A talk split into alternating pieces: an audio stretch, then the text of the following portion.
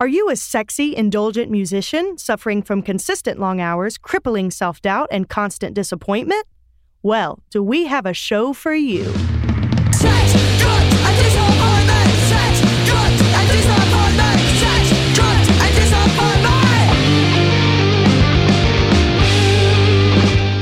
disappointment. Welcome to Sex, Drugs, and Disappointment, a bi weekly deep dive into what it takes to be a healthy and successful musician in the modern industry. My name is Melody Kaiser, And I'm Dustin Williams. and we are both full time musicians and creative entrepreneurs. And today we are discussing when to not take the gig that you have been offered. Oh, yeah. It's a tough decision sometimes. Yeah, this is a big one. Um, it's, I think it's one of the most important topics we've talked about, actually. Mm. Um, Yeah. Because it's really, really hard when you're offered a gig of any kind to turn it down because you're told as musicians, you know, take any gig that you can and it's going to be amazing and, you know, blah, blah, blah. But You, you're right. Um, Yeah. it's very important to know when to not take the gig. Yeah. Because um, it's, it's hard work gigging in general. Um, Yeah. You know, I mean, from, from the equipment load ins and load outs to the prep beforehand, the practices and rehearsals. I mean, there's a lot of time and energy that, that goes into, into gigging. And, um, like you said, you know, I think there's, there's this push um, from certain sectors of of the industry, at least, where it's like if you're not taking the gig, then you're not trying hard enough, or you know, and and I I- think I feel like you know as as a um, sub society, I guess, of musicians, like sure. people are starting to learn more about um, valuing their time, you know, b- because of social media and stuff, where people are being more candid and talking about their experiences, um, like we're doing here. And um, I think that has has definitely helped a little bit. But I think there's still a lot of people out there that they just kind of take whatever whatever comes their way, and um, it's really you know it's not the right move. Yeah. And I think that, I mean, I can speak for myself. That's been really, really hard for me um, to not just like think of every opportunity as like, oh, well, this is going to be, you know, a huge uh, crowd or it's going to be a Mhm. huge, you know, opportunity. I may meet somebody, you know. Right. Right. yeah. Um, but I think that we both have done enough at this point where um, we definitely can kind of look back and say, like, I should not have done that gig. Definitely. you know what I mean? hundred percent. Yeah. yeah. For Um, various reasons. Yeah, no, I definitely agree. Um, so Dustin, what is like uh what's an uh an example of and like you were afforded an opportunity, let's just say in quotes, Mm-hmm, where right. um you regret taking the gig.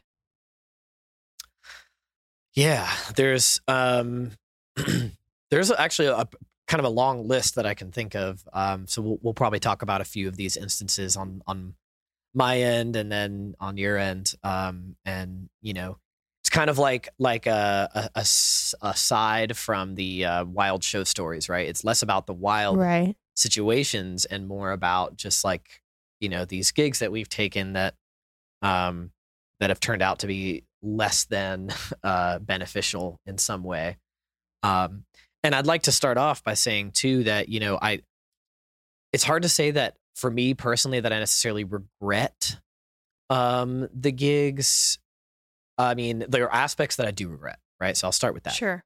but I also feel like I learned a lot from them. Um, and it puts me in this unique position where I can share those experiences with people who, who may not have had those opportunities come up yet and help them discern, uh, you know, which ones are, are worth it and which ones um, are not.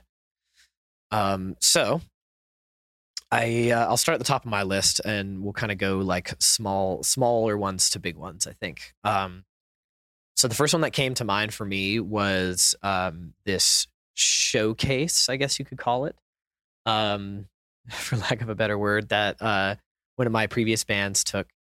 Um, and it was kind of, I would say, nearing like the last year or two of this band um, playing together. Um, and this was one of those situations that kind of, um, I think, pushed me and I can't speak for the others, but maybe some of the others into realizing like, yeah, maybe maybe we need to step away from this project for a little bit because there's a lot of great things about it, but then there's some other things that that weren't so great. Um, and this is one of them. So it was a a, a showcase that was in Atlanta. It was a hip hop showcase, and the band I was in was in a was a rock band. So right off the bat, it was like, okay, this is a little bit odd. You know, why are we doing a rock and roll set at a hip hop showcase? You know, Sure.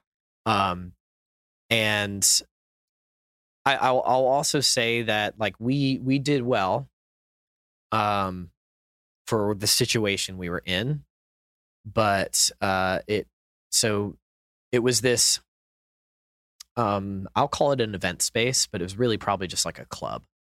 Um, they had a very very small stage um, that was definitely not going to accommodate the full band, which you know is another reason that we should have been like, uh, this this isn't going to work for us.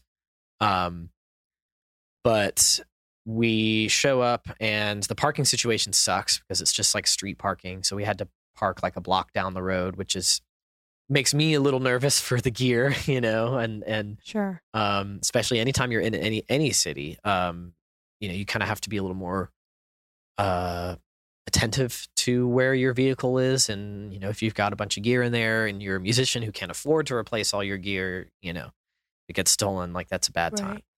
Um, so we get to the gig, we load in. Like I said, the stage is small. It's also, you know, it's not a sound treated room in any sense of the word. Um, the PA, I don't even specifically remember much about it, but I want to say it was one of the situations where it was like a DJ booth. Uh, so it had like a single mic input. Oh yeah. And I've done other gigs like that where you show up and they're like, "Oh yeah, we have a PA," and it's Same. that. It's like, yeah, it's like, what what the hell is this, dude? Yeah. Um, So what So- the fuck moment? yeah, for sure, for Yeah. sure. Uh, there might have been two vocal inputs because I think I was able to do some harmonies for this one because I normally sang harmonies in this band. Um, and uh, yeah, so what we um found ourselves in was this situation where there was no proper PA, there was no real stage that was um fitting for a five piece rock band with big amps and a big drum set and um you know uh and the people were definitely not there for like a alternative rock band. And i will say they enjoyed it. They actually you know were very receptive to what we were doing. Um i don't know if that would have been the case if uh we didn't try to play to the environment we were in. Sure. um, but we, we kind of had to adjust, you know, what what we did for it. But, um, you know, we we so the drum set we had up on the stage, and then we had the amps on the stage. But then the rest of us, uh, myself, the guitar player, vocalist, and trombone player, were all on the ground. Right. Um, so there's this drum set and amps behind us that are like at four or five feet elevation, and then we're just like on the you know on the ground. So it's just very awkward Good time. setup. Yeah. Um, mind you, again, this is a showcase, so there is no money involved here. So we are also not getting paid. Um, Right.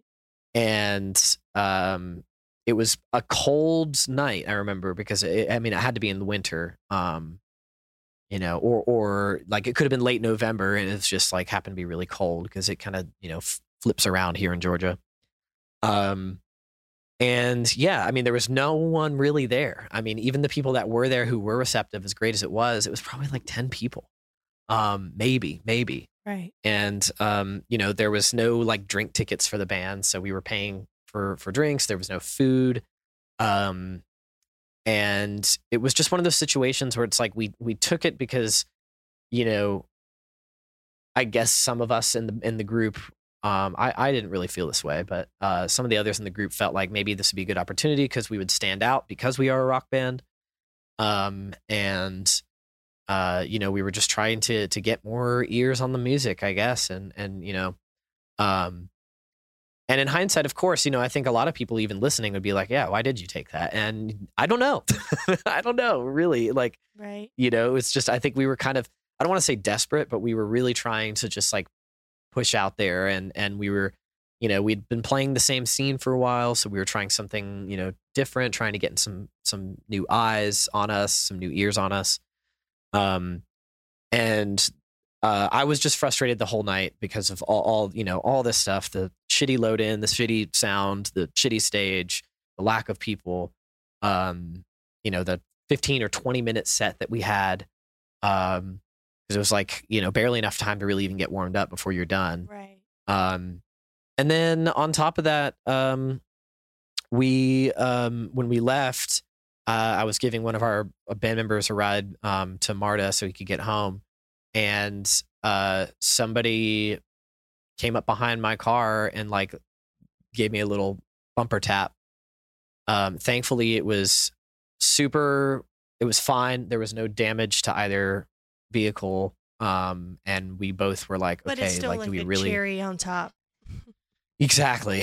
And y- yeah, it really just sealed the deal for how angry I was. And um you know, the the the it ended up being one of those situations where it's like this really isn't worth like getting police and insurance involved because neither of us are hurt. Our vehicles are fine. Like we barely got bumped. Like it was a very it really was a very light tap, you know. Um but it was still just like fuck me, really? Like Right. today you know um so uh that is definitely one of the gigs that i i definitely regret us taking like i i just 100% there's not i can't really say there's anything i learned other than like don't take gigs like that but i kind of knew not to do that anyway like if we're being totally candid i i definitely wasn't like super gung-ho about taking this gig but it was kind of like a you know democracy won the situation uh not in my favor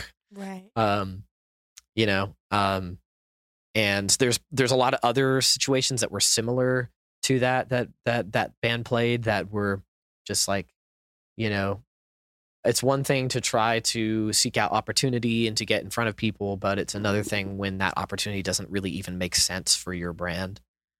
Um and I I guess you know maybe one thing I, I can say that I did learn from it as well is is that was one of those instances that helped teach me to speak up a little bit more about like my um opinion and on, on like if I didn't think something was the right decision like even if I was outvoted like I I would have I think now um at this point in my career I definitely would be like pushing a lot harder to be like no this is not. Which I can not be doing say as somebody that's worked with you quite a lot, I really appreciate because Oh, a yeah? lot of times I have, you know, I, I, I don't want to say like misguided, whatever, but you know, sometimes you get really passionate about a certain show or a, s- a- a certain idea. And so I really appreciate you being like, um, I, I really don't think that that's the best idea. Okay, well Um, good. Good. yeah. because I can I can definitely say like on a personal note, um, that has been really helpful. Good. That's I mean, and that's you know that's what we're here to do as well. and Having this conversation is to try to help others like not be in the situations we've been in. Um, Right. And like overall, like I feel like personally, you have really good judgment on that. But you know, yeah, I mean, there there's maybe been times where it's like because this, you know, Hey Dreamer is this like baby of yours, this project that you've Right. fought so hard um, and worked so hard to cultivate. Um, you know, I was in that same situation with the band I was in, and you know, it's it's hard to sometimes see things. Um, so like that that aren't necessarily the best decision. So having that outside perspective really, um, Yeah. really does help. I I agree. It can make a big difference. Yeah, I think so for sure. hmm Um, Um, what about you? yeah, I mean, so I have had numerous um opportunities, gigs, however you want to look at it, um, where I have either not taken the gig or I've taken it and regretted it. So, um, a few things that I could say to look out for. Um, I'll give a really good example. So we had a Mhm. venue as Hey Dreamer. Uh, we were gonna do a New Year's Eve party, and um, we Mhm. were talking about New Year's Eve at like St. Patrick's Day, like it was Right. March when we were talking Mhm. about this. Um, and you know the venue was they seemed at first super gracious. They were like, just throw out a number, and if it's too high for us, we'll talk to you about it. Mhm. So, um, you know, and obviously for bands uh, on um, holidays, uh, we usually get paid a lot more because it's a holiday. You know, Right, if you play right. Christmas Eve or New Year's Eve or St. Patrick's Day or whatever it may be, um, you usually get paid a good bit more.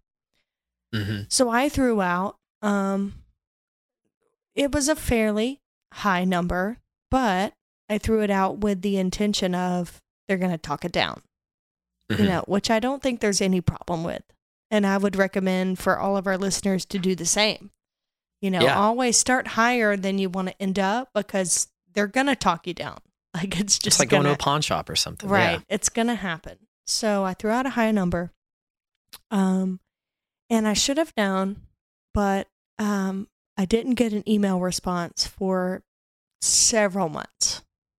Yeah. Like it was May or June before I even got the first response. hmm And the the first response was basically like, um, you know, send us a contract. We're ready to go. That kind of thing. Right. So, I they sent- agreed. Exactly. So I Yeah. sent them a contract. And a couple of months later, they get back to me and they're like, this number that you've thrown out is insanely high. You know, we we we are not going to be able to do this and you know, uh, which is fine. I mean, I'm always up for negotiation, but the difference is once you negotiate six months down the road, you kind of lose a little bit of your negotiation power. yeah. You sure do. So, um, especially because in my situation, you know, I already had two people that were holding those dates, and one of which um, had a really important engagement on that date Mhm. you know, being Dylan.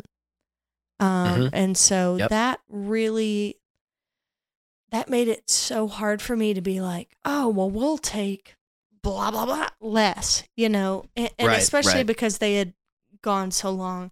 So basically, um, just about a month ago, they finally responded to me and said, "Well, we'll pay you five hundred dollars for New Year's Eve, and that's the most Mhm. we can do." And I mean, I'll just be honest with you. Like for a band, I don't care how many pieces there are.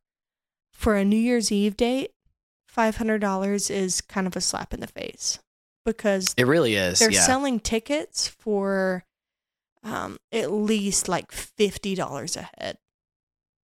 And Right. So it's it's just a slap in the face. It's like so I'm entertainment for your really big party, but I'm just kind of like a sideshow to your income.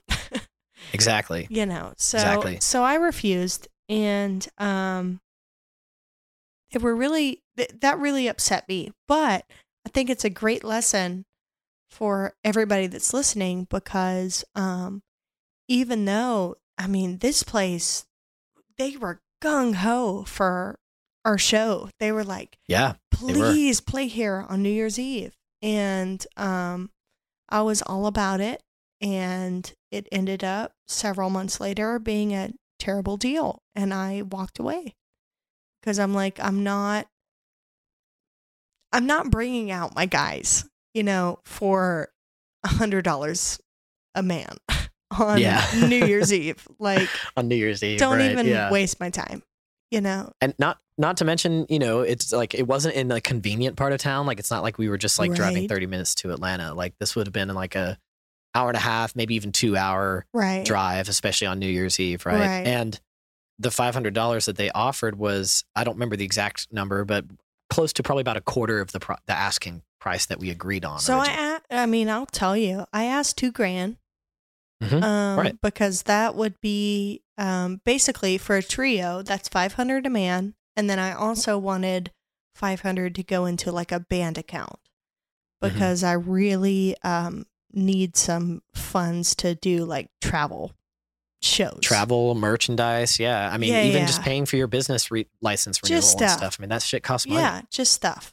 So, um, but they came back with five hundred dollars, and I was like, Yeah. that literally won't even cover one of us. So Right. I just, you know, and I refused, which was, I'm not gonna lie, it was upsetting for me, Mhm. and but it was more upsetting for me not because of the band side of it. It was more upsetting for me because. I mean, I don't want to sound like a dick, but like, how dare you kind of like, you know what I mean? Like five hundred dollars for like a a huge event where you're literally selling tickets for fifty dollars a head. Mhm. I'm like five hundred dollars. That's literally like that's as that's about as low as you can get. You know, like ten people for a New could Year's come. gig, yeah, Ten people Mhm. could come, and that would pay for the band. you've covered the band. yeah. And you know, you and I both know way more than ten people are going to come. Yeah, to an event at a theater, yeah, for sure. I mean, Yeah. they were going, they were really planning this whole thing, and and um, It's just upsetting. yeah, I mean, You know, yeah, I it mean, is, it is. It sucks because people, people suck. But that's the whole point of this, this episode is like, you know, I think, you know, a lot of people, I, I really do think a lot of people would have been like, $500. All right, let's go. You Mhm. know, but you're just getting, you're just getting totally screwed over. Taken advantage of. Yeah, because Yeah. because here's the other side of it too that that I think you know just to explain it a bit more too is because like obviously you know the band has to get together they have to rehearse there's probably some new material we would have been adding to the set to kind of theme with the the event um and i'm sure we, we were playing like what two maybe three hours so it's like Yeah. you know a longer set it's a lot of drive time it's a lot of gear movement um you know we're learning new material for the set and um and it's a big event like you said that you know there's going to be a lot of people so there's going to be more money to to be able to afford to pay the band and like we normally wouldn't necessarily charge two grand to play a show you know if we're doing a 30 minute 45 Right. minute set somewhere like obviously that's going to be a different discussion but you know um but I, I would say one thing we learned from this is um, the importance of um, you know sending out contract and um, uh, and, and sorry, not specifically just sending out a contract because I know you did that, but like also like sending out like a um disclaimer, I guess, in the contract that says Sure. like you know you must respond in this amount of time and we must receive this deposit at this time. Um, which I did, but that's another But thing about like yeah. yeah. that's another thing about contracts is it's just who um and I tell people this all the time. It's you know, it's a matter of like are they going to follow the contract agreements or the contractual agreements and is it worth suing over? Cuz that's Right. really what a contractual agreement's for. It's Yeah. just to give you some leverage legally. Um, but when you're talking, you know, most of the shows we do are a thousand dollars or less. Is it Mhm. really worth, you know, suing somebody and hiring a lawyer and going to small claims, even yeah. you know, it's just so like, it's just like no. But I mean, I I do really feel like um, you know, if you're getting two grand or more, maybe Mhm. so. But yeah, I want Yeah. to advise our listeners most of the time that's not the stakes. Yeah, for know? sure. So you just have to kind of weigh your options there. Um, with Yeah. that. Is it and worth and every situation's to court? yeah, exactly, yeah. Every situation's a little different, and so it, it, it can be hard sometimes to really kind of like gauge that. But, um, you know, I think if you don't hear from a venue in two months after after your initial conversation, now it's one thing if you email a venue and you just don't hear back for a while. Like sometimes it's just like that's not their time of year to book for that part of the the year coming up.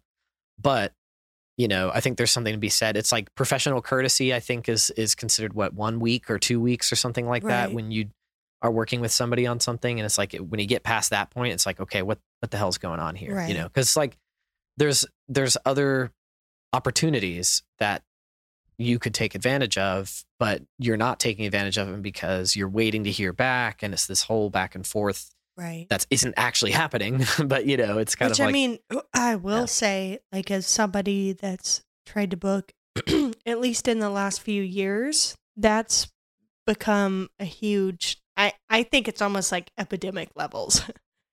like Mhm, uh, mhm. um, for me, like even if you do not have any interest in the act, let's just say, um, just a response to me is a huge deal. right. It like really is. instead of e- even if it's no, like just you know, no, I don't think you're ready for this venue, or no, I don't think that you're, you know, whatever it may be. Um, I think that's a huge deal, and I think that it's the same with venues too. Like when you're reaching out to book, um, just trying to be as transparent as possible. Don't say that you can sell out a venue if you can't. you know, Yes, yes. huge. Um, Oh man, so if if I can, that just reminded me of of a actually a recent, very recent situation that Sure. uh, I just dealt with. Um, so on that note, right? So like sometimes it's on the venue or the booking agent, Sure. um, you know, and, and they did something wrong, and you need to know when to say no. Sometimes it's on you as the artist or the band to also know what you're really capable of. So, um, recently, uh, uh Casual Cadenza, you know, the the jam band right. we were invited to open up for this band um, that was going on tour. Um, and I, I feel like I feel safe enough to say their name because um, you'll find out why in a second. But the band is called Baked Shrimp, and they are a um, a jam band from oh gosh, I want to say somewhere up north or maybe the Midwest or something I don't know. Mhm. anyway, they were coming through town. They uh, booked the vinyl, um, and they needed an opener. So we are like, uh, "Yeah, let's do it. This sounds fun." It was um, supposed to be November seventeenth. Mm. Um, so we, um, you know, we approved it. We were like, "Yeah, let's do it." Um, and this was probably September or October when we um, agreed. Um, and then we're like a week or two i don't even know if it was two weeks it might have just been a week away from the gig and we get an email from vinyl saying that um, due to the lack of ticket sales they decided to cancel the event and What? Yeah and we were just like whoa what the hell is happening because we hadn't heard anything about like ticket sales not going well and and yet we had been posting and we had been trying to you know kind of push it a little bit but sure. uh, we're also, you know, expecting the other band to be doing that as well. Um, and I think they didn't really do a whole lot of promo for it. Um, and you know, they were the reality is they were probably booking a venue too big for what you know how big their their draw was going to be. Sure, um, but doesn't the vinyl they hold like 250, right? 250, 300, Mm-hmm. something like that. Yeah. So it's not a huge room, but it's not a tiny room. Like, right. you they know, probably needed to um, do like Star Bar or something. Yeah, exactly. Yeah, yeah, yeah. for sure. Um, and I've never uh, heard so of a they, venue just canceling though. That's crazy. I know. Yeah, it was a little crazy. At first, we were like, uh, like, what's going on, vinyl? But but we realized later that there actually had been a chain of emails of vinyl going back and forth with the band, uh, with Big Shrimp. You know, being like, hey, like, you know, ticket sales aren't going well. Like, you know, I'm sure they probably were like, let's do more promoting. Like, what's the deal? What's going on? And I I think they just weren't doing it.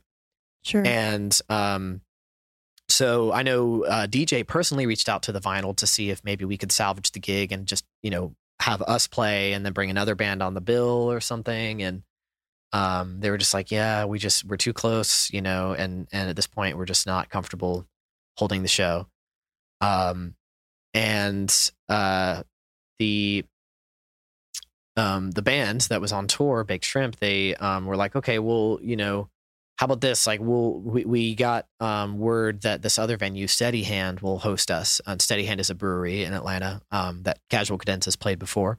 Um, always a good time.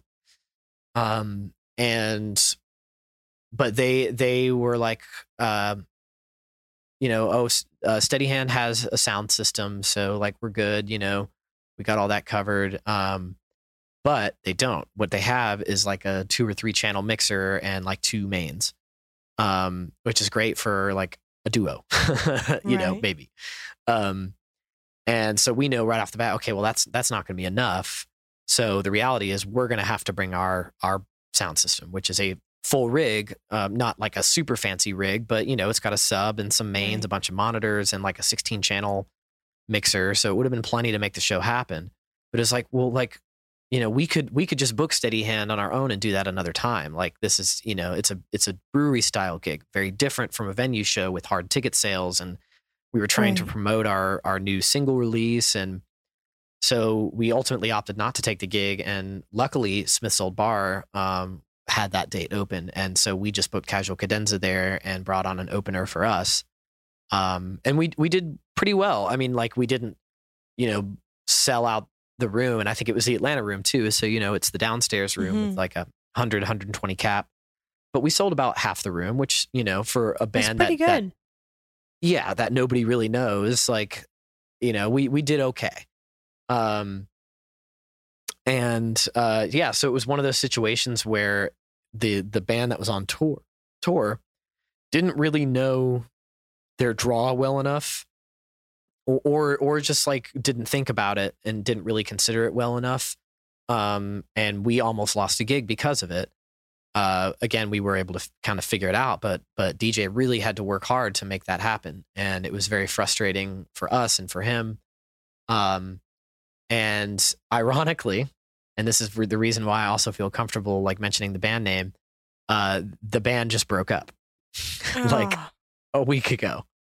Mm, so my feeling is that they were kind of probably already on the verge of it mhm. um because you don't just break up like randomly like that you know like there's stuff that's going on and i don't know why maybe they were all just like at different points in their lives i don't know maybe somebody was having kids or something and that's you know sometimes you got to know when to end something and that's fine but it was like man if you guys were like really on the verge like that like maybe you shouldn't have been going on a, like an east coast tour and For sure. booking you know 400 cap rooms or 300 cap rooms Yeah. uh in cities that you don't play a lot And I mean, Um, so I can recommend, um, and it's been more of like a helpful tool along the way, but Mm. booking shows, indieonthemove.com. ah yeah hmm Um, honestly, just because it not only includes so so basically, Indie on the Move is a website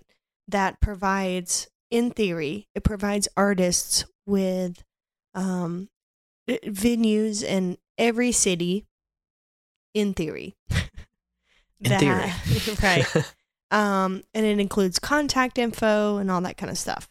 Uh, it also includes uh, capacity, which for me has always been a huge thing Mhm. because I do not want to play a thousand seat room and only have 10 people there.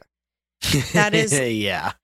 Honestly, to me, that's worse than playing a 10 capacity room and having 20 people there. I would much rather play a small room and it be packed than a huge room and there be like 2% capacity. Oh, for sure. For sure. So, Yeah. So that is a huge resource. Um, but I also will advise everybody anytime I send an email to um, a venue, it doesn't matter. uh, Well, uh, okay. So anytime I send an email to a venue, I, uh, if we've played that city before, I'll let them know like this is the date we played this city. Um, Mhm. You know, this was the tickets that we sold. We were not the only band on the venue or on the uh, bill, you know. Mhm. So take that what Into you will. yeah. yeah. Um, you know, and I'm specifically for Hey Dreamer, I'm talking about Birmingham. So Birmingham, Alabama, we've played there, Mhm. we've played the Nick several times, right? Mhm. But the Nick is kind of if you're an Atlanta musician, it's kind of like Smith's Olde Bar, but a little bit rougher. Mhm. Um, but anytime I message a venue in Birmingham, the last time we played the Nick, we actually did very well with ticket sales. Um, but we also weren't the only band on the bill.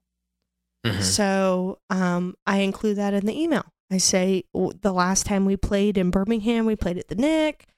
We sold, you know, 100 tickets or whatever it may be. Um, however, we were on a three band bill. Um, you know, um, uh, we haven't been in the city for uh, almost a year. So I think Mhm. that the people that were at that show are ready for us to come back. We would Mhm. love to play your venue, you know, XYZ. so Right. Right. um, I think that it's it's super important to be as transparent as you can be, but also know kind of with the theme of this podcast um, episode to not take the gig. Um, if I ever had a venue come back and say, you know, well, you know, we're in Birmingham, which for us coming from Atlanta, that's a three hour show or a three hour Right. drive. Three hour drive. Right. So we can come back that night, but it's really hard. You know, like Right. we're going to be Mhm. exhausted and that can even, you know, cause safety issues. Right. So for me, like having a venue come back and say, um, well, you can play this venue, but it's going to be pro bono or for no money or, you know, whatever the deal may be. You really have to think, you know, you either have to get a hotel that night, which is honestly these days it's gotten so much more. It's like 150 bucks for a shitty hotel room Yeah. um you know or you have to drive back that night which like i said can cause all kinds of safety issues. So really think about kind of the deals that venues are giving you um and also think about it in the way of you know i mean i'm not like anti venue but to be honest venues make enough at the bar where they can pay you eight hundred dollars and it's not a big deal.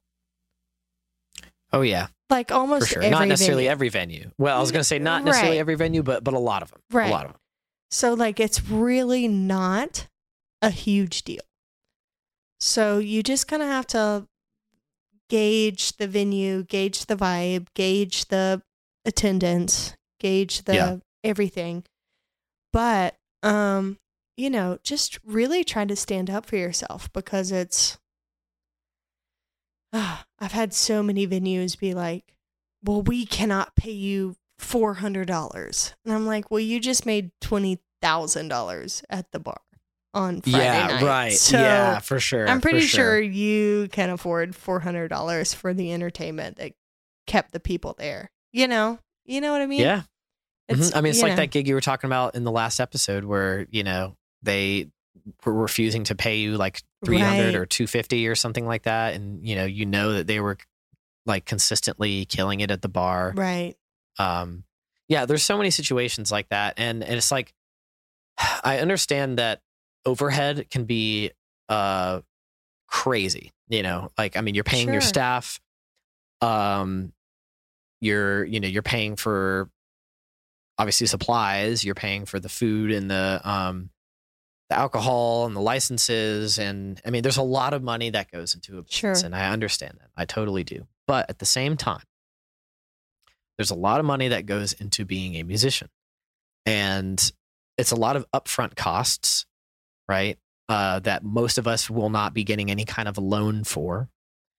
Um, and it's consistent reoccurring costs, just like a business has to get more equipment and pay their employees. So do we, you know. And the difference is that we don't have uh, liquor to sell. You know, I mean, like, yeah, we have merch, but merch is not going to sell like a three dollar beer you know, Right. or, or even a six dollar beer that you're making, you know, three hundred percent profit on. So You're actually giving me an The- idea. Maybe we should start selling beer at the merch table. well, we'd have to get a liquor license and all that other stuff. Well, sure. uh yeah, there's Good point. um, every state. there's a lot. Yeah, literally every state. Yeah, which would just not be worth it. Um so yeah, I mean, you know, it's just expensive. Everything's expensive. It's expensive to live. It's expensive to be a musician. It's expensive to own a bar. I mean, you know, it's it's tough for everybody. Um, but like you said, you know, when you're making 20k a night, 400 bucks is not too much to ask Right. for. um, you know, and um, yeah, I mean, it's it's unfortunate how common that is. Um, and you know, there are some venues that that I've noticed personally who, who I won't name right now, but um, that uh, have changed their production fee depending on the night, and and sometimes I get that. Uh, I guess it depends on who you're hiring or like what you're expecting. But when it's the same room and the same number of staff, it's like, well, why was the production fee five hundred dollars this time and now it's two hundred and fifty? And then the next time it'll be five hundred again. You know, it's just stuff like that that like you you should just log that away in your brain and think about that. You know, because next time you you get that offer, you might want to to reconsider. Um, And I think, you know, But- too, um, it's super hard to do, but anytime you can get a contract, it is always Yeah. going to be in your favor because Yeah. the number one, like for me, the number one time I've had people back out is when I send a written contract because Mhm. all of a sudden they're like, it's in writing. You know, they can't back out last Yep. minute. So, um, you know, I mean, do it how you want to do it. Um, and and what I mean by that is, sure, if you're playing a small bar uh, in a local place, I, I understand this was not a contractual thing. But anytime you can try to get it in writing, it will Mhm. always, I think, be to your benefit. And I don't just mean that in that you can ask for more. I mean, you ask for what you ask for, but they do not back down as much when you Right. have a written agreement, um, which in my experience is 90% of, you know, venue bullshit is just like people backing out, people co- going back on their word, you know, Mhm. or all of a sudden they can't pay what they said they were going to pay. So I think anytime you can you can get a contractual agreement, do it. yes. Um, uh, and I know, like I said, I know it's hard. It's sometimes super awkward, but um, if it seems like the kind of gig where you could get one, do it. Yeah. Because Agreed. I, you know, I mean, I've had people back out literally last minute as possible. Like, you know, like Mhm. it's the the gig is on December first and November thirtieth. They're like, oh, by the way, we can't actually do this show. you know what I mean? so and so- yeah. Yeah, and so all of a sudden you have this, and the great thing about contracts is you can change anything about it. You know, you can make it where as long as you cancel a week before, you don't notice anything. But if you cancel within five days, then you have to pay us the full amount. You know what I mean? Like it's totally Yeah. changeable. It's totally um Before you sign it, that is. right well yeah yeah but but i i just think it's really important because so many people are scared of them Mhm. um but in my experience they're ultimately the only way to find out if somebody actually wants you to play their Right. event or not. Um, Yeah. because I've totally. had so many people be like, "Oh yeah, you're gonna do." I'm just throwing out an example. You're gonna do New Year's Eve, and then December 13th, they're like, "Actually, we couldn't do that, so I'm really sorry." and you know, you're shit out of luck. So Yeah. um you know it the the advice that i could give is send a contract even well like i said feel it out you know if it's like a super low key brewery gig in you know Mhm. doraville georgia or something then like you're probably okay to not do a contract but Mhm. anytime you can, you should. Um, Yeah. just because it w- kind of solidifies the the agreement. Um, yeah. Yeah. I agree. No, I, I think, I mean, really, I think once you hit that like thousand dollar mark and up is where contracts are just like they should be pretty much your go to standard. yeah, Um, I agree. you know, um, And they're not but yeah, hard. I yeah. mean, if you guys, uh, any of our listeners that are like, well, what kind of contract do I send? Just like hit me up because I have like templates out the ass. mhm. So, like, just Yeah. fill in the dots. Um, it's it's really and you not. can find them. Yeah, exactly. You, can can, find 'em in- Google everywhere. search and Even um, Google, uh, Google Docs has like templates for contracts and, and, um, invoices and stuff like that. And just know. fill in the blanks. I mean, the great thing about music contracts, especially, is there is no one way. Like there is, you know, there's no standard as far as Right. that goes. Like customize it as far as you want. Like if you, you know, if you need XYZ, include that. You know, I mean, it's it's totally customizable. And they Yep. either agree to it or they don't. But if that's what you need, then you know that that's not the venue for you. So uh, I think that contracts are a great way to go. Yep. Yeah. Agreed. Agreed. Yeah. Um, so on, on that note, uh, as we're talking about, well, obviously the, the whole episode here is, is about knowing when or when not to take the gig. Um, one thing I'd like to touch on is when you've taken the gig and then um, you realize that it's not the gig you were, uh, you thought it would be. And specifically, I want to speak to it more on like maybe a, a values slash morals standpoint um because sometimes the money is not an issue and um that's awesome.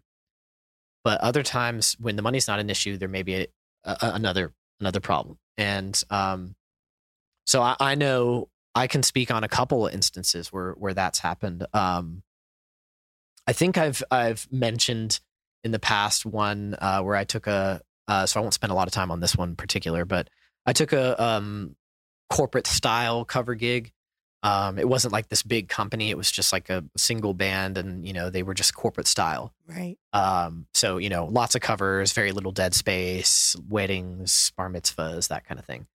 Um, and uh, we did a. I did two gigs with them. Uh, one was a wedding gig, and one was um, just some kind of like festival event where I think they were kind of using it to promote the band. Um, and it, the second gig, um, we were in the van together, kind of riding riding to our location.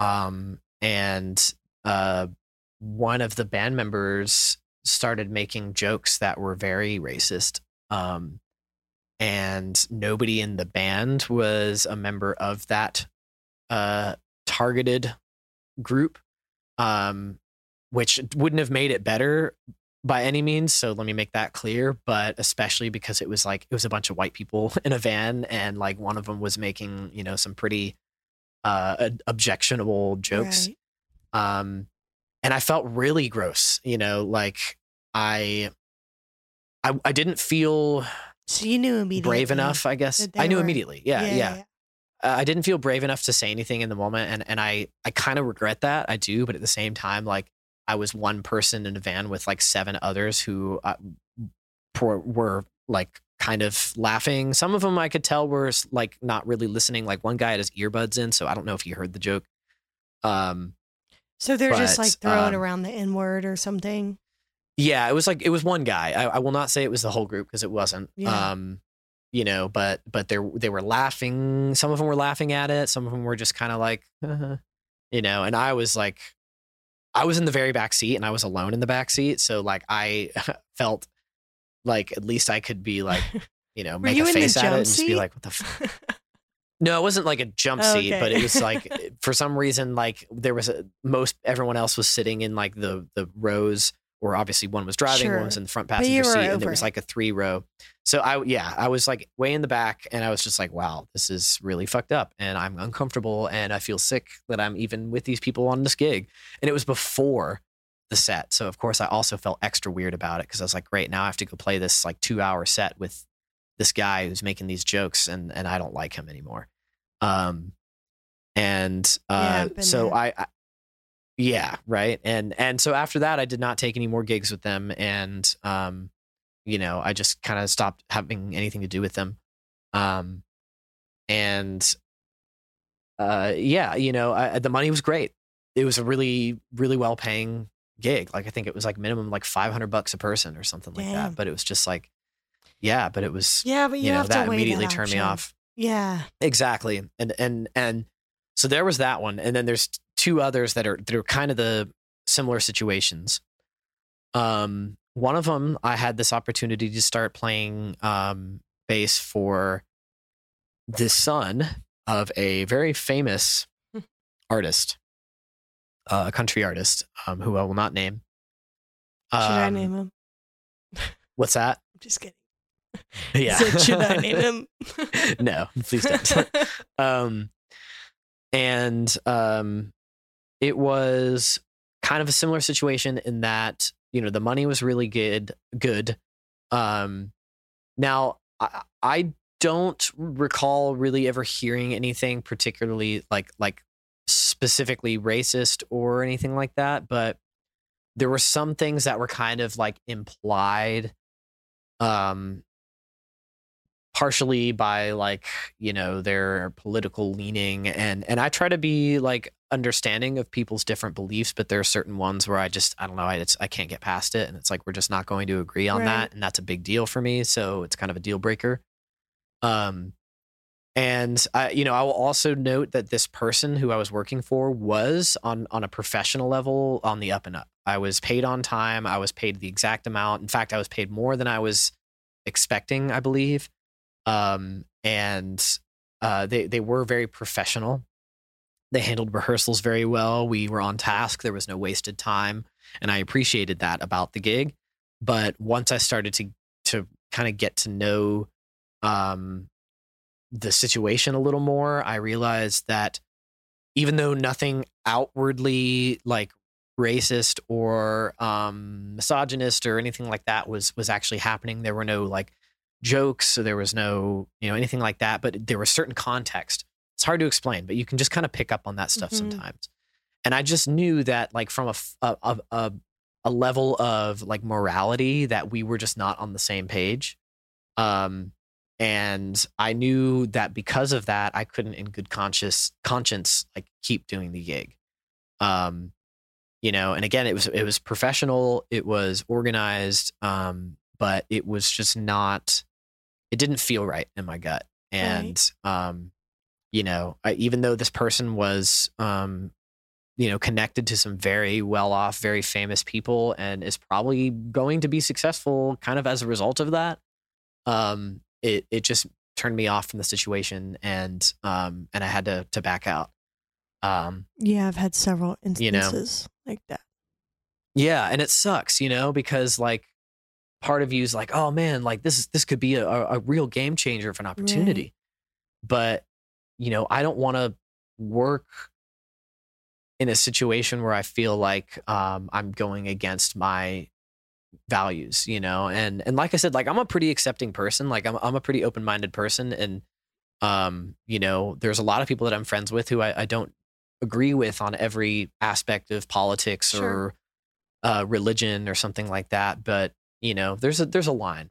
There's a line. Um, and uh, you know, when when you start crossing that line, uh, we just we're not going to be able to work together. Um, so there was that one, and then the final one. I'll, I'll try to keep this quick. Um, I was working for uh, an artist who you and I have talked about before. Um, again, I will not leave. I will not drop the name here, but um, it's a uh, talented musician um, who, uh, while I probably agreed with her, you know, more on the political realm or on the spiritual side of things or something, um, and you know, the gig pay was usually pretty decent. Right. Um, not always amazing, but but usually like reasonable. Uh, I would say it's on the lower end of of reasonable expectations. Right. Like it definitely could have been more, especially for the effort I was putting in, but it wasn't like, wow, Well, wh- and why are you paying me? probably I know who you're talking about. Probably what she Yeah. was making. You probably could Yes, have done a lot better. could have done more for sure, Um, hundred percent. Yeah. Um, so myself, uh, and actually, you know, Dylan, um, both played for this this person. Um, and uh, this person is now like doing pretty well. Like they, um, at least they're playing like pretty big tours, like arena tours, opening up for another very big band. Um, and probably making you know a pretty good amount of money and making new fans and all that. Um, but my issue with this person is that um, there were many occasions where they would ask uh, us to hold like months at a time of uh, you know gig weekends and and weekdays even uh, for potential tours that weren't actually fully booked yet. Um, and you know we Which were asked a lot of times. is- so, in my opinion, a hold Mhm. should be very light. Like, can you hold this for me? But Yeah. from my understanding, this person was expecting you to go ahead and mark that off. yeah, hundred percent. You know what yeah, I mean? Yeah, like a just- hold. yeah, Like if mhm. I ever say like, "Can you hold this date for me?" It's a light, Mhm. like, you know, just try not to like book a date night or something on that. You know what I mean? Right, Um, or, like, there's a you know, difference between a hold and a hard um set date. And it sounded like this Correct. person was mark off July through August, hard set. Yes, Like this hundred is percent. Yeah, no wiggle room, no, you know, which I think is just wrong. But I just wanted to clarify that because holds, you know, they can be light, they can be heavy, they can be literally like, this is confirmed. this is confirmed. Right, exactly, exactly. So Right. to me, there's three three tiers of holds. Right. Sure. There's the low tier, which is yeah, hold this date for me. I'm going to try to book something Right. uh, on this weekend. But if you have something come up and it's looking like it's going to happen, let me know. right. Uh, you know, that's that's a light hold. Um, and I get those all the time. I mean, people are always hitting me up I saying, mean, "Hey, can you the hold this date for me?" And, Yeah. I mean, I've given fine. you, You know, uh, a million because, you Yeah, know, you and- just never know. But Exactly. the point with light holds, just so that everybody knows, is Mhm, I'm intending to book a gig on this date. But mhm. I mean, booking gigs is like fucking skipping rocks. Like, who Yeah. knows if it's going to actually work? You know what I mean? So, Yeah, yeah, yeah, so a light hold to me, and I just wanted to clarify for the listeners, Mhm. you know, it should be like, you know, like I was saying, just don't plan anything huge on this date. I'm not saying that if you get a huge opportunity, like if you got an opportunity to play another gig, really, I would be like, okay, yeah, that's good. that's fine. Right, Like, which has happened before. Yeah. Yeah. like we're good. But the whole point of a hold is just, I'm really trying to get this date. Um, you know, uh, can you just set it aside so that you don't plan just willy nilly bullshit? That's the whole point. Right. Or yeah, hold. exactly. Exactly. You know. Yeah. So I just wanted to clarify because I think No, a lot of people don't really get the gig economy. But Um, No, totally, it's- it's totally, a to- and especially it's that very Yeah. important. Yeah, yeah. Anyway, continue. It's and I'm sorry. yeah, no, so so you're good, you're good. So that's a light hold though, like you Right. explained. Now a medium or or like heavier hold would be like, okay, we're in conversation. We're probably gonna book this, but we haven't confirmed yet. Um, hold this date. You know, if if you get something, like let me know, but give me more time to see if I can get a confirmation. And then if that doesn't go through, then I'll release the hold. And then a confirmation, which is like a, a hard hold, is like, okay, we have booked this gig. We are going to do this. Um, please don't book anything else. Please don't double book that kind Right. of thing. Right. So those are the three tiers of, of holding for me. For sure. So um it was a lot of hard like like medium hard holds and like like somewhat I guess like what seemed like confirmed holds that really weren't confirmed. Um but on top of that there were also times where like we had confirmed dates with other people. Like we had them on the calendar, they were set, they were going to be played. And this person was asking us to uh, to cancel those gigs and play with them instead. Um, which you know, especially now, is is just like a no go for me. Like if I'm already booked, like eh, there's very rare instances where it's like, okay, if I know like I'm doing a cover gig or something or a local gig that's like a cover band that I know I can find a fill for because like you know I want to take this other gig for like a an original project that I know is like really trying to push this product of theirs, then that's maybe a different thing. But you know, I'm not going to do that like a month before the gig. Like we're talking like, okay, there's wiggle room if you're like three or four months out. Right. And I have made those mistakes in the past. Like in my earlier years of starting to do freelance work, there was a one or two times where I, you know, went back on a gig like a couple months out from the gig. Um, and I felt really bad about it. And I, I, you know, it was a bad professional decision and it reflects negatively on me. However, I don't do that anymore. Um, and I mean, it doesn't. I I I know what you mean, but like it didn't. You didn't do it. To I mean, it didn't destroy my right. career. Yeah. But, Because but, you anytime know, anybody mentions you, it's accolades and he's amazing. I mean, hopefully, you know what I mean. I'm sure there's, yeah, I've, I'm sure I've made some enemies out there, but for the most part, I feel like at this point in my professional, uh, freelance musician, you know, career that I've, I've established that I am dependable and trustworthy and, right.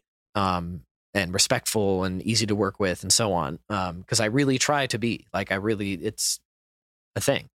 Um, No, I mean, So- working with you as just, uh, I can say for sure, it's been amazing. Like Well, I've never had that. to worry about, you know, oh shit, Dustin's gonna double book, you know, or Yeah. whatever. Like Yeah. it's never, it's never been a worry for me. So I can say as a, as that party, you know Yeah. what I mean? Like totally. it's not totally. a, Yeah. it's No, not I- a deal. So that's always great. good. I'm I'm glad I've established that. I I um and I like I said, you know, I've learned the hard way. Like I have made those mistakes in the past, but now I don't make them. And now I'm telling the audience or or, or uh advising the audience, I should say, like, you know, learn from my mistakes. These are the things that I have done before that I don't do now. Um, for a reason.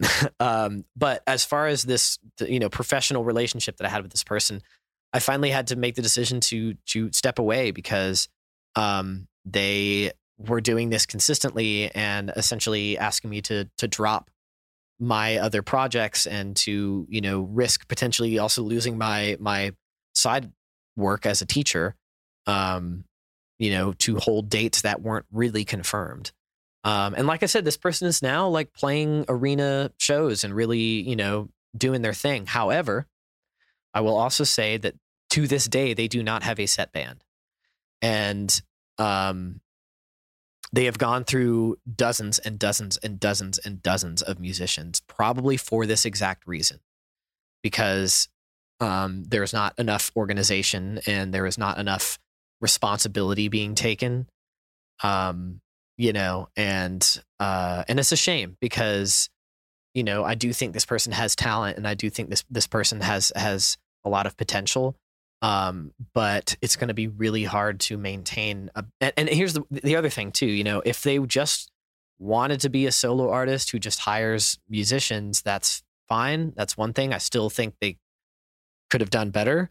about how they hired and how they treated their their employees, for lack of a better word. Um, but this person also really wanted to have a band. They wanted to have set members. They wanted to have a project that they were all working towards. And it's like, if you're going to do that, You're right. then there are certain ground rules. That's what I know? was about to say. You know, Yeah, because I come like- from the same place. You know, Mhm. I, I love having. Um, I I love. This is just me personally. I love playing with Mhm. people that I really have a connection with. Yeah. You know, I, I mean, it's it's okay to play with people that are just hired guns, but there there are you know relationship rules that come along with that Yeah. you know you For can't sure. just like fuck somebody over for months and then it just expect them to want to be a part of your you know your project so Yeah. It's it's I mean it really is just like the friendships and relationships that you build in your personal life where like you know, I mean if you if you consistently bail on your friends when you plan like a dinner date or a you know, a movie night or something, like they're going to stop calling you. They're going to stop asking you if you want to hang out because you know, people plan their lives like especially and it's something that you know, I know I've definitely learned more and more as I've grown into adulthood and like especially after you know probably 25 um when my social group grew so much that I, I started realizing like how important it is to follow through and and stick to promises and plans because you know once you become an adult um you know for the most part like you really have to plan every aspect of your life for sure. um, due to your job or your, you know, maybe your marital or, or, or, or relationship status, um, spouse status. right Uh, if you have kids, you know, I mean, there's, you just become, there's more responsibility and you're expected to deliver on those responsibilities. And so it becomes really important to plan things out. So when people bail, it's, it's very, um, harmful to the relationship. So, you know, from a professional standpoint and from a personal standpoint, it's really, really important to um, to know your boundaries and and to know when um, when it's not the right situation anymore and you need to step away. right Um, so yeah, those those definitely they happen. they You know? happen all the time unfortunately yeah. um you know What well- about like what about you? Are, are there any like examples that you've thought of of like sometimes where that you could speak on where you've had to realize that it wasn't the right situation? So I mean, definitely, but Mhm. um, I don't do quite as much hired gun stuff as you.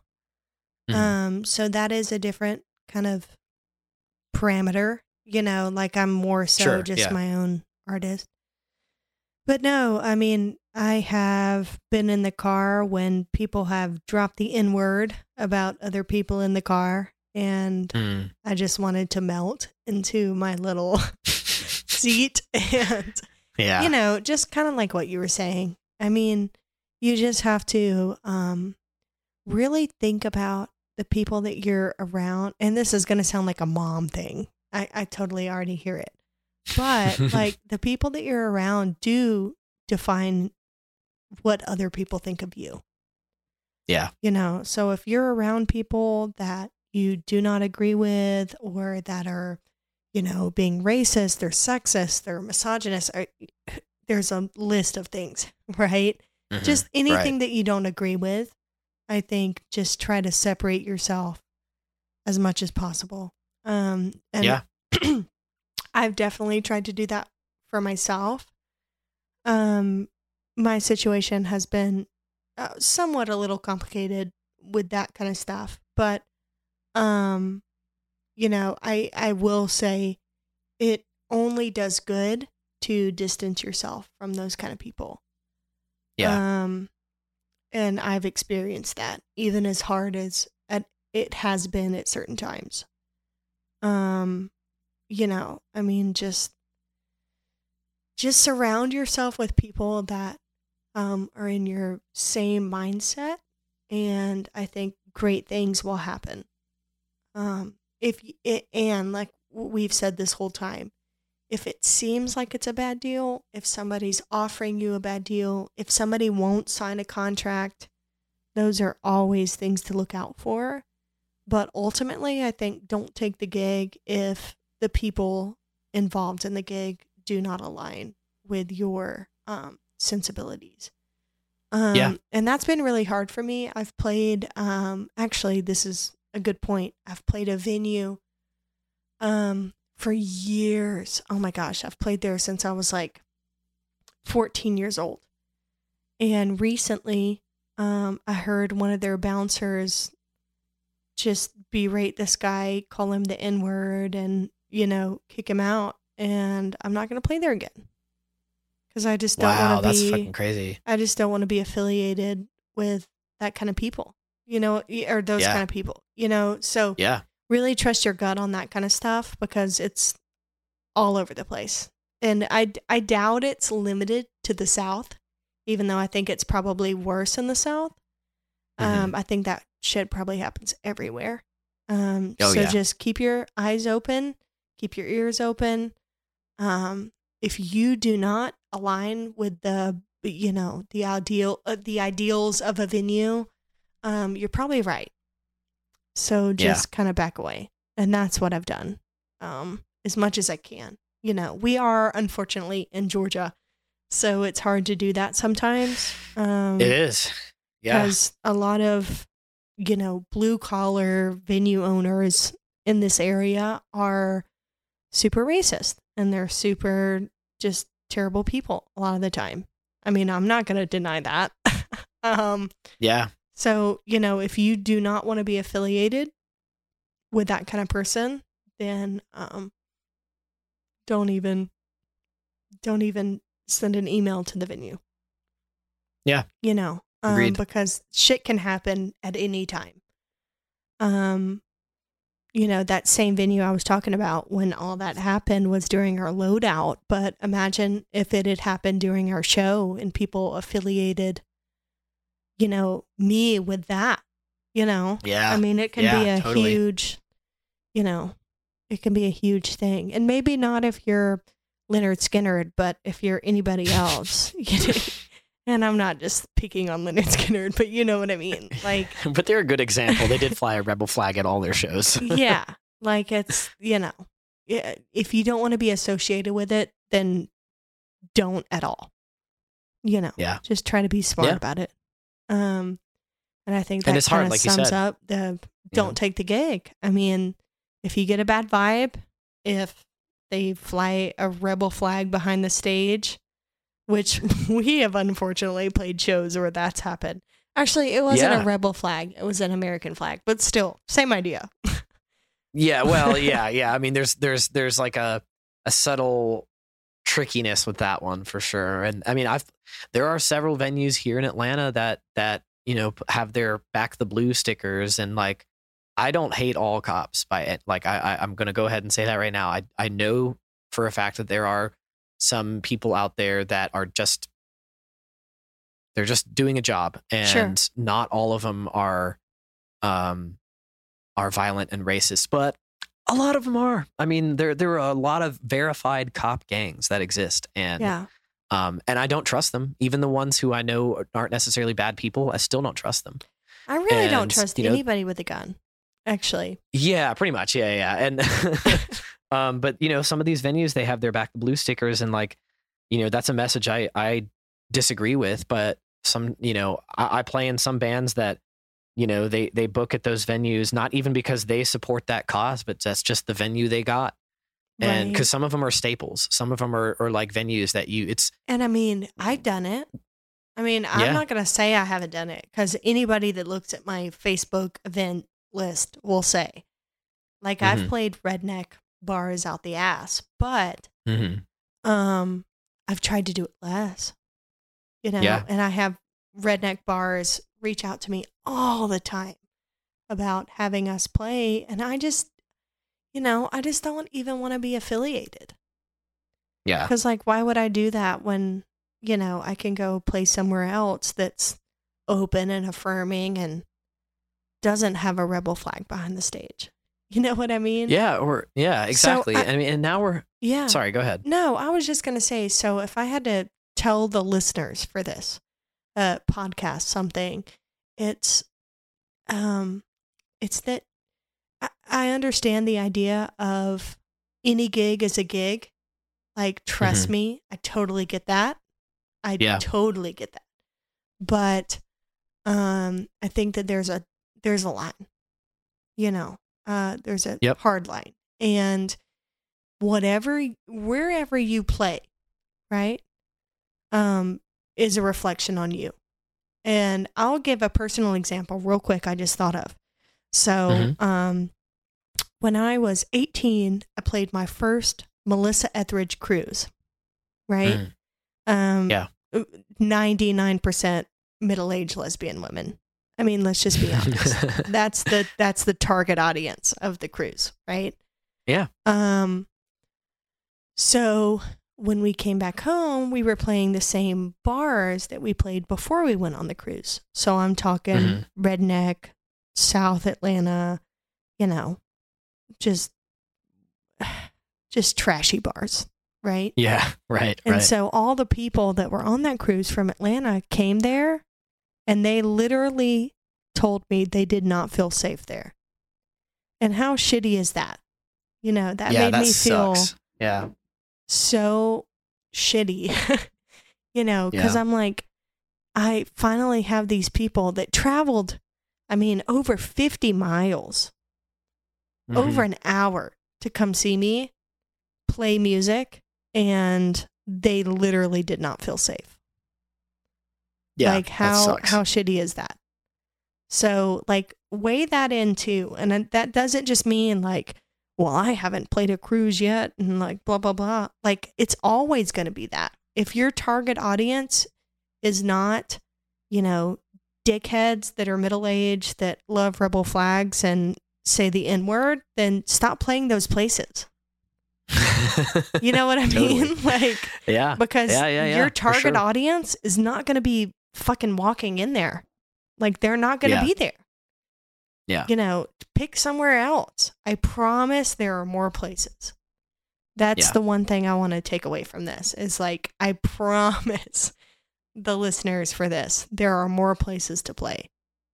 Yep. I mean, even if it's a somebody's fucking backyard, I would rather do House shows that. are amazing. I would rather Yeah. do that than have a rebel flag flying behind me and people using the N word and, you know, all that shit. Like, I'm just not Yep. about it. Yep. That Same. pisses me off so bad.